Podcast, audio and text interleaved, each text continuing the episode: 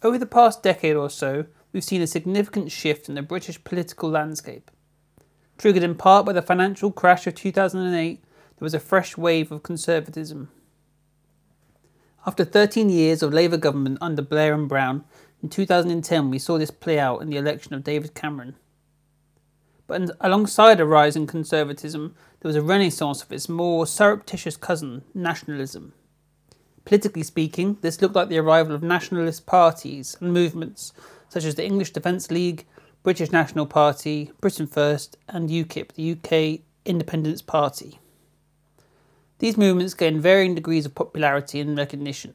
There seemed to be something in the patriotism and national pride which resonated with the communities across the UK. Whilst their policies and beliefs span across a wide range of issues, from immigration to anti Islamification of the UK, perhaps their most appealing common ground was a sense of preservation of so called traditional British culture in the face of increasing multiculturalism. This is, of course, just the most recent iteration of British nationalism, a notion which has taken many forms across history.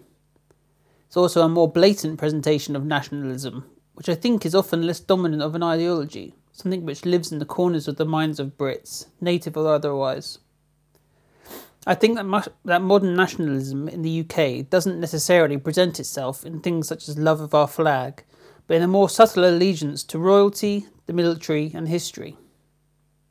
Now, this past week has been an explosive week in terms of public interactions around the royal family.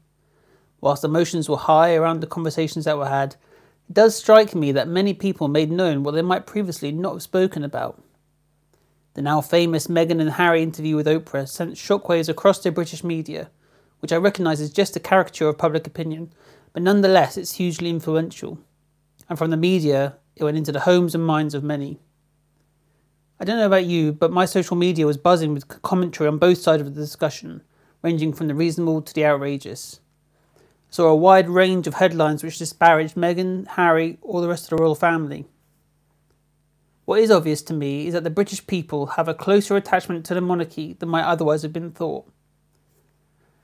People's allegiance to the Queen and the royals runs deep, superficial evidence it might be, but the fact that around 18 million people in the UK watched both William and Harry getting married, which equates to about a third of the population, speaks to an affection for our royals. Now, the military is an equally complicated metric for assessing nationalism, but certainly pro military rhetoric plays on the themes of patriotism and defence not only of national territory, but of culture and identity.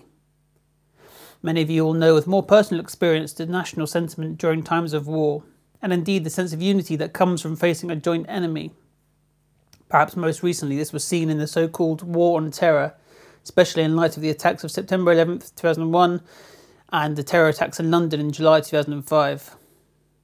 In November 2020, the government promised an additional £16.5 billion to the defence budget, which has already got a current budget of £40 billion. With such large figures, it can be easy to lose its significance, but that's a lot of money to be being spent during peacetime.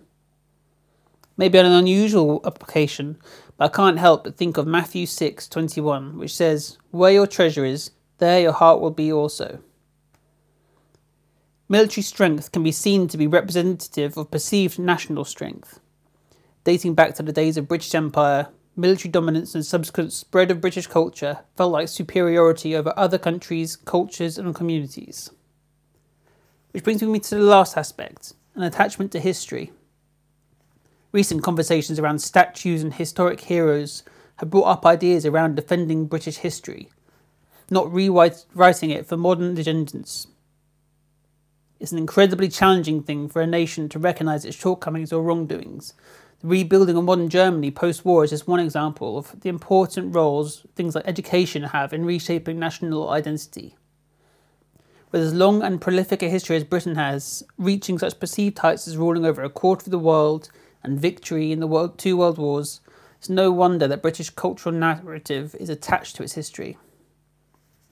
So, what then does this all have to do with the church? Well, first, it's worth asking whether this nationalism exists within the British Church, and then whether or not that's a good thing. Are attachments to things like monarchy, military, and history just parts of what make us who we are? Have we set them up as idols to us? Is there a healthy relationship to be found between patriotism and the Christian faith? One obvious point of connection is that of the perception that we are a Christian country. Now, this can mean any number of things to different people, from the more crusader like mentality of being a country who should be defending and promoting Christianity on the global stage, to the more moderate thought that we're a culture and society built upon Christian morals and values, which should remain important. The Crusades, which were a series of historic religious wars, uh, were centered on the idea of a defense and advancement of Christendom, or the Christian world. There were primarily clashes with the growing Islamic world, which laid the foundations, on a worldly level at least, for a conflict between Christianity and Islam. This remains to some extent to this day. For example, in 2001, President Bush, shortly after the 9 11 attacks, said this in a speech This crusade, this war on terrorism, is going to take a while. Invoking the language of crusades both highlighted and created division between the white Christian West and the Islamic Middle East. Arguably, there's nothing Christian about invading other countries and murdering their people. In fact, Friedrich Schleiermacher, an influential 19th century German theologian, defines heresy as that which preserves the appearance of Christianity and yet contradicts its essence. One then could reflect on the Crusades as heretical, having far more to do with the kingdoms of earth than the kingdom of heaven. So again, I bring it back to our central question what has this got to do with the British Church today? Well, certainly we must recognise the impact our history has in shaping modern Western Christianity. It's worth, I believe, inspecting what we each mean by Britishness and the impact of that on our faith. It's certainly important to pay attention to what's happening in the wider British cultural conversation, particularly what, that which is sowing division and animosity. What then are the dangers in the marriage of nationalism and faith? For me, there are three things which stand out. First, an increase in division instead of unity within the church. Second, an increase in hostility instead of peace. And finally, an increase in exclusion instead of inclusion. As far as an increase of division instead of unity goes, this week's been a good example of this, particularly in the dialogue around the royal family. If these issues, such as a perceived attack on the royals, for instance, become too important to us, they can control our hearts.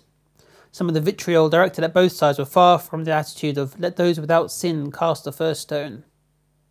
Any loyalty which then creates a them and us attitude results in division. At an extreme level, the struggles in Ireland show what an escalation in loyalty to the things of earth can bring about.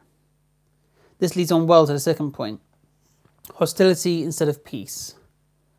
As far as my reading of Christianity goes, with Jesus' teachings at the core, but added to with the rest of the biblical text, the main message is love. Loving our neighbour is not simply to say those in our geographical communities. Just as we are a global church body, we're also a global community. To love our neighbours means that we love those not just from our own nation. The parable of the Good Samaritan was case in point on this matter. The Samaritans were viewed as enemies to the Jews, but the Samaritan in the story was the one who truly loved their neighbour. When we come to such issues as the military and international conflicts, I begin to wonder what the Christian voice should be. For some, it's opposition to war. For others, conscientious objection. My own position is influenced by the lives of my grandparents, who served in the medical corps during World War II rather than to fight, who then moved into another war zone in North Africa just years later as missionaries. Others might well suggest that to serve one's country is part of Christian duty. Regardless of our personal opinions, I'll leave it with this part of Jesus' message from the Sermon on the Mount. Blessed are the peacemakers, for they will be called children of God. Finally, then, we come to exclusion instead of inclusion. In the conversations had of late, where the idea of history is defended, tends to be at the expense of an oppressed people. To ally ourselves to the past can hinder our ability to follow wholeheartedly where God wants us to be and where to go. To make way for others to enter the church, we must tear down the barriers which might stop their entry. Jesus was again clear about those who put stumbling blocks in the way of others. In Luke 17, we read Jesus said to his disciples, Things that cause people to stumble are bound to come, but woe to anyone through whom they come. It would be better for them to be thrown into the sea with a millstone tied around their neck than to cause one of these little ones to stumble. So watch yourselves. Ultimately, however, we're left with one significant question, our answers to which may, ha- may have significant implications. Is it possible to belong to both the kingdom of God and the kingdoms of earth? Can we serve both heaven and earth, God's throne and the Queen's throne? If so, what does a healthy relationship between the two look like?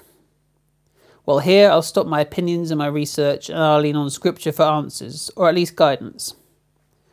In Philippians 3:20, we read about us being citizens of heaven.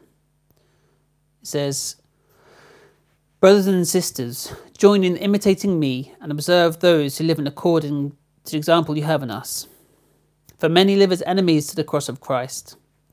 I have often told you of them, and now I tell, I tell you even with tears. Their end is destruction, their God is the belly, and their glory is in their shame. Their minds are set on earthly things. But our citizenship is in heaven, and it is from there that we are expecting a Saviour, the Lord Jesus Christ. He will transform the body of our humiliation that it may be conformed to the body of His glory, by the power that also enables Him to make all things subject to Himself. For me, this is a good summary of other things we've learnt through Jesus' life and teaching. We must live as though we are citizens of heaven and not England. That citizenship came at the cost of repentance, forgiveness, mercy, and love. And it's after these things we should be shaping our lives. God is the only God, and we should be wary of anything, nationalism or other things, which have the potential to become idol to us. But what then to the day to day existence of British citizens? Well, thankfully, the Bible has plenty to say about this too. In his letter to the church in Rome, Paul speaks well on ways to be a good citizen. Chapter 13 of Romans says, Let every person be subject to the governing authorities, for there is no authority except from God, and those authorities that exist have been instituted by God.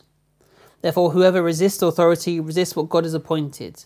Those who resist will incur judgment. For rulers are not a terror to good conduct, but to bad. Do you wish to have no fear of the authority? Then do what is good, and you will receive its approval, for it is God's servant for your good. But if you do what is wrong, you should be afraid, for the authority does not bear the sword in vain. It is the servant of God to execute wrath on the wrongdoer. Therefore, one must be subject, not only because of wrath, but also because of conscience. For the same reason, you also pay taxes, for the authorities are God's servants, busy with this very thing. Pay to all what is due them taxes to whom taxes are due, revenue to whom revenue is due, respect to whom respect is due Honour to whom honour is due. I'll finish now with a passage which displays the beautiful impact the church can have on the kingdoms of earth. In the book of 1 Timothy, chapter 2, we are encouraged to pray for those in positions of leadership.